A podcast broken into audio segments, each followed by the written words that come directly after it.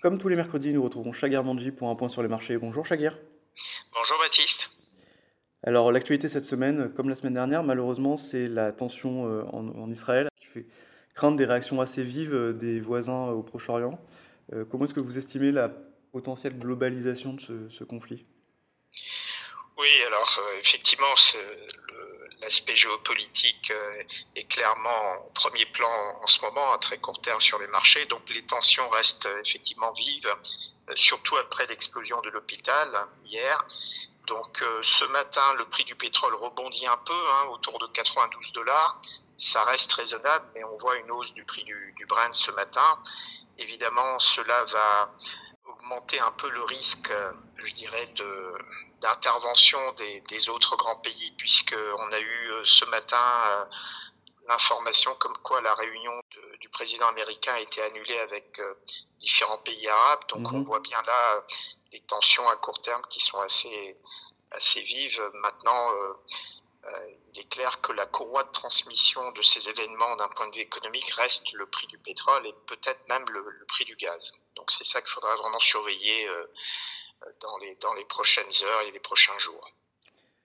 Alors on va passer de l'autre côté de l'Atlantique avec les, les, chiffres aux États-Unis, avec une bonne résistance de l'économie américaine qui, encore une fois, fait craindre une potentielle hausse des taux. Oui, alors c'était la surprise hier. Euh, on a eu les ventes de détail euh, aux États-Unis sur un mois, donc euh, elles sont ressorties à plus 0,7. Elles étaient attendues à plus 0,3%. Donc clairement un chiffre qui n'était absolument pas attendu et qui montre encore une fois la résilience des ménages.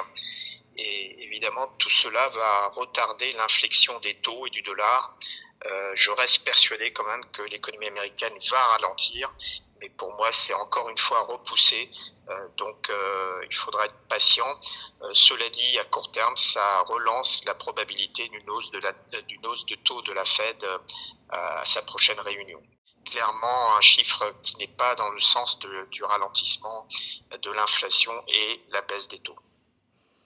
On va finir avec la Chine. Ça fait quelques temps qu'on n'en a, qu'on en a pas parlé. Et une fois n'est pas coutume, depuis le début de l'année, une, une bonne nouvelle côté chinois. Oui, alors une très bonne nouvelle côté publication du PIB du T3. Euh, on attendait 4,5 en rythme manuel, il est ressorti à 4,9 en rythme manuel. Euh, donc sur un trimestre, la, progression du PIB est de 1,3%. je rappelle que le, sur le deuxième trimestre, la progression du PIB était de 0,5%. Mhm. Donc de très bonnes nouvelles.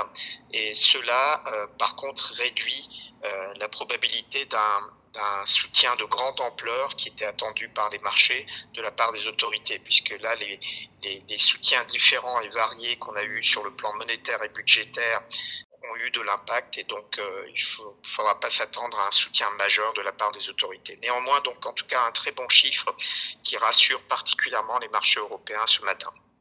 Bien, merci beaucoup Chaguer pour ce point sur les marchés. Merci Baptiste.